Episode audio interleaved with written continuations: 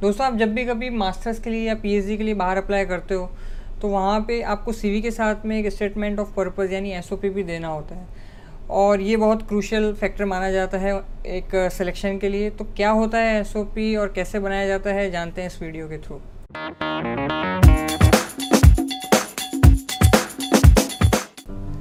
तो एसओपी क्या होता है और क्या इसका फॉर्मेट है, मैं उसके बारे में आज ज़्यादा बात नहीं करने वाला हूँ, क्योंकि वो तो आपको नेट पे बहुत जगह स्टैंडर्ड फॉर्मेट मिल जाएँगे।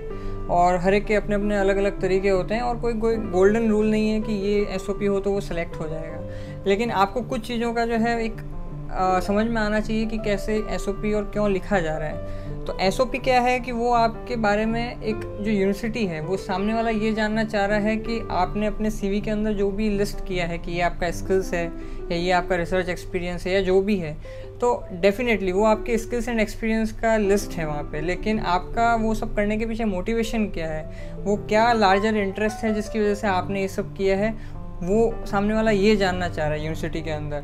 सामने वाला ये भी जानना चाह रहा है कि आपने उस यूनिवर्सिटी के अंदर अप्लाई किया है तो आप उसी यूनिवर्सिटी में जो है क्यों इंटरेस्टेड है? ऐसा आपको क्या नज़र आता है जो कि आपके उस लार्जर इंटरेस्ट से, जो आपने अपने करियर के लिए सोच रखा है? वो उससे मैच करता है। आपको, जब आप उसको लिख रहे हो तो सामने वाले को ऐसे नहीं लगना चाहिए कि ये बिल्कुल जेनरिक तरह से लिखा गया है। आप जो उसके पिक्यूलियर पॉइंट हैं, वो आप उन्हें बताइए कि ये आपकी यूनिवर्सिटी के अंदर है, ये आपके डिपार्टमेंट के अंदर है, जिसके अंदर मैं इंटरेस्टेड हूँ और एट द सेम टाइम आपका बताते हुए एटीट्यूड या इस तरह से नहीं होना चाहिए कि आप अपनी बिल्कुल सेल्फ रिस्पेक्ट को मेंटेन ही नहीं रख रहे हैं। आप बिल्कुल you are acting like a beggar and I am telling you कि ये जो कहावत है कि beggars can't be choosers it is like कि सबसे बेकार कहावत है। और ये बात जान लीजिए कि बैगर्स को कोई भीख नहीं देता। खासतौर से इंटरनेशनल लेवल पे तो बिल्कुल भी नहीं, क्योंकि वो लोग बहुत प्रोफेशनल होते हैं। और अगर वट दे सीज कि भाई आपके पास जो अपनी खुद की कंट्री है, आपने जो सीखा है if you don't even respect for that तो how are you gonna respect for for something you are gonna have it here in our university right तो वो एक बहुत ही गलत इंप्रेशन जाता है। तो आपका एटीट्यूड हमेशा ऐसे रहना चाहिए कि भाई, मैंने अपने यहाँ पे बैचलर्स में मास्टर्स में ये सब अचीव किया है, ये सब सीखा है और आपके पास में ये अपॉर्चुनिटी है, ये लेवल है, यहाँ पे ये ये चीज़ें हैं इंफ्रास्ट्रक्चर है, जो कि जेनविनली वहाँ पे है, जो कि आपने रिसर्च करके निकाला है, जिससे कि सामने वाले को भी समझ में आ जाए कि उसी के बारे में बात हो रही है। आप उन्हें ये बता रहे हैं कि मेरे पास में मैंने ये ये सीखा है और आपने ये सीखा है और हम दोनों जो है अगर मैं आपके यहाँ आता हूँ तो we could be really a good match we I can be an asset to your your host department your host university तो यहाँ पे बात आती है कि आप बराबरी के लेवल पे बात कर रहे हो। और आपका जो अपना, खुद का जो सेल्फ रिस्पेक्ट है, जो खुद का आपका पोस्चर है, वो मेंटेन है। दूसरी चीज़ ये है कि जब भी आप बता रहे हो तो उसके अंदर हमेशा आपका एक फ़्लो होना चाहिए। मतलब यहाँ पे आपके राइटिंग स्किल्स एक तरह से देखने को मिलते हैं कि नेचुरली आपके एक लाइफ का फ्लो रहा होगा। आप मान लीजिए twenty four twenty three twenty five किसी एज में होंगे तो डेफिनेटली आपकी कुछ करियर चॉइसेस हैं, वो ड्रिवन होगी। पास के कुछ बेस एक्सपीरियंस से या फिर आपके कुछ खुद के इंटरेस्ट से, किसी की नसीहत से किसी के, किसी किसी, आपने कुछ देखा होगा। तो वो जो एक्सपीरियंसेस हैं, आप उनको कैसे आर्टिकुलेट कर पाते हैं इस तरह से कि सामने वाला उसे इजीली समझ पाए?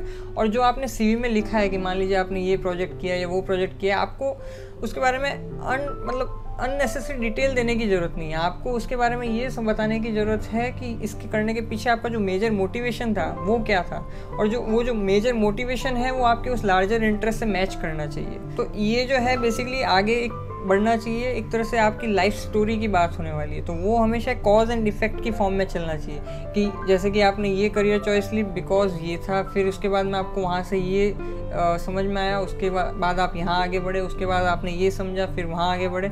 And basically this is how life goes on तो इसी तरह से आपको जो है वहाँ पे इन सब चीज़ों को आर्टिकुलेट करना है। इस तरह से कि सामने वाले को एकदम आपकी लाइफ के बारे में क्लियर हो पाए कि आपका ये इंटरेस्ट कहाँ से आ रहा है और वहाँ से इंटरेस्ट आते हुए क्यों जो है आप उसकी, सामने वाले की यूनिवर्सिटी में इंटरेस्टेड हो गए। And it should look so natural it should sound so natural कि सामने वाला समझे कि हाँ मतलब it is that is that is the way it has to be तो ये coherency which the second thing I want to say third thing आप जब बता रहे हैं तो आप बिल्कुल उसे कैजुअली न लें. यानी कि uh, ऐसे भी नहीं कि आप बहुत डिफ़िकल्ट लैंग्वेज इस्तेमाल कर रहे हैं. मतलब आपको uh, शशि थरूर बनने की ज़रूरत नहीं है कि आप भयंकर मतलब इंग्लिश में बोले जा रहे हैं और सामने वाले को मतलब इंग्लिश डिक्शनरी का जो मतलब हेल्प uh, लेना पड़ रहा है. आसान भाषा में होना चाहिए और सामने वाले को समझ में आना चाहिए एक बार में बिना हैसल के. तो ये ध्यान रहे एट द सेम टाइम ऐसे भी ना हो कि आपकी वहाँ पे ग्रामेटिकल एरर आ रही है। और अगर आपका ऐसा लगता है कि ऐसा होता है तो आप बहुत सारी ऐप है, जैसे कि ग्रामरली करके ऐप है, ऐसी बहुत सारी ऐप्स हैं, वो इस्तेमाल कर सकते हैं और अपनी ग्रामर को वहाँ पे सही कर सकते हैं। तो ग्रामरली कोई मिस्टेक नहीं होनी चाहिए फॉर्मेटिंग वाइज टॉपिक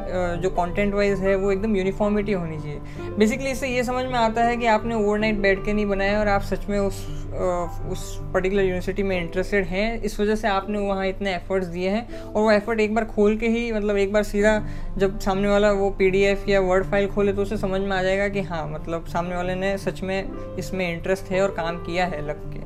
तो जब सामने वाले को ये समझ में आ जाएगा कि क्यों आपका एक जनरल इंटरेस्ट ही निकल के आ रहा है based on your past research experience और पास्ट एकेडमिक एक्सपीरियंस और क्यों आपका होते हुए ये जो है आप इस यूनिवर्सिटी के अंदर वापस इंटरेस्टेड हो रहे हैं और उस यूनिवर्सिटी के बारे में आप जो है बिल्कुल एक जेनविन अप्रिशिएशन दे रहे हैं एक सिंसियर अप्रिशिएशन दे रहे हैं। फ्लैटरी नहीं, नहीं कर रहे हैं। और फ्लैटरी और सिंसियर अप्रिशिएशन में डिफरेंस आपको पता होना चाहिए। सिंसियर अप्रिशिएशन जो है वो बेसिकली यूनिवर्सल है ठीक है? वो मतलब हर कोई कर रहा है उसके बारे में और वो उस बंदे को भी पता होता है सामने वाले को।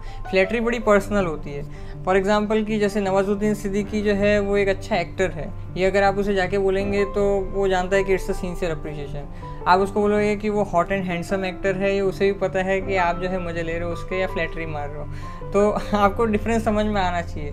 तो वो डिफरेंस जो है, जो आप सामने वाले यूनिवर्सिटी के लिए लिख रहे हो तो उसे भी समझ में आ जाएगा कि आप उसी के लिए लिख रहे हो और सिंसियरली अप्रिशिएट कर रहे हो या फिर जस्ट आप जो है मक्खनबाजी लगा रहे हो। ये वैसे ही है, जैसे कि मान लीजिए आप एक फीमेल में इंटरेस्टेड हैं तो आप नेचुरली उसके बारे में सारी जानकारी पता करते हैं ताकि आप उसे जितना ज़्यादा पर्सनल टच हो सके, बात करते वक्त उतना दे सकें। तो जिस शिद्दत के साथ आप वहाँ पे काम करते हैं, उसी शिद्दत के साथ आपको अपने उस ड्रीम यूनिवर्सिटी के लिए भी जो है वापस मेहनत करनी चाहिए। तो ये थे मेरी तरफ़ से चार प्रैक्टिकल टिप्स जो मैंने खुद एक्सपीरियंस किए हैं एक प्रोफेशनली लाइफ में यहाँ पे खुद एक्सपीरियंस किए और वो मैंने आपको बताया। आज के लिए इतना ही, फिर आपसे मुलाकात होगी। जय विज्ञान।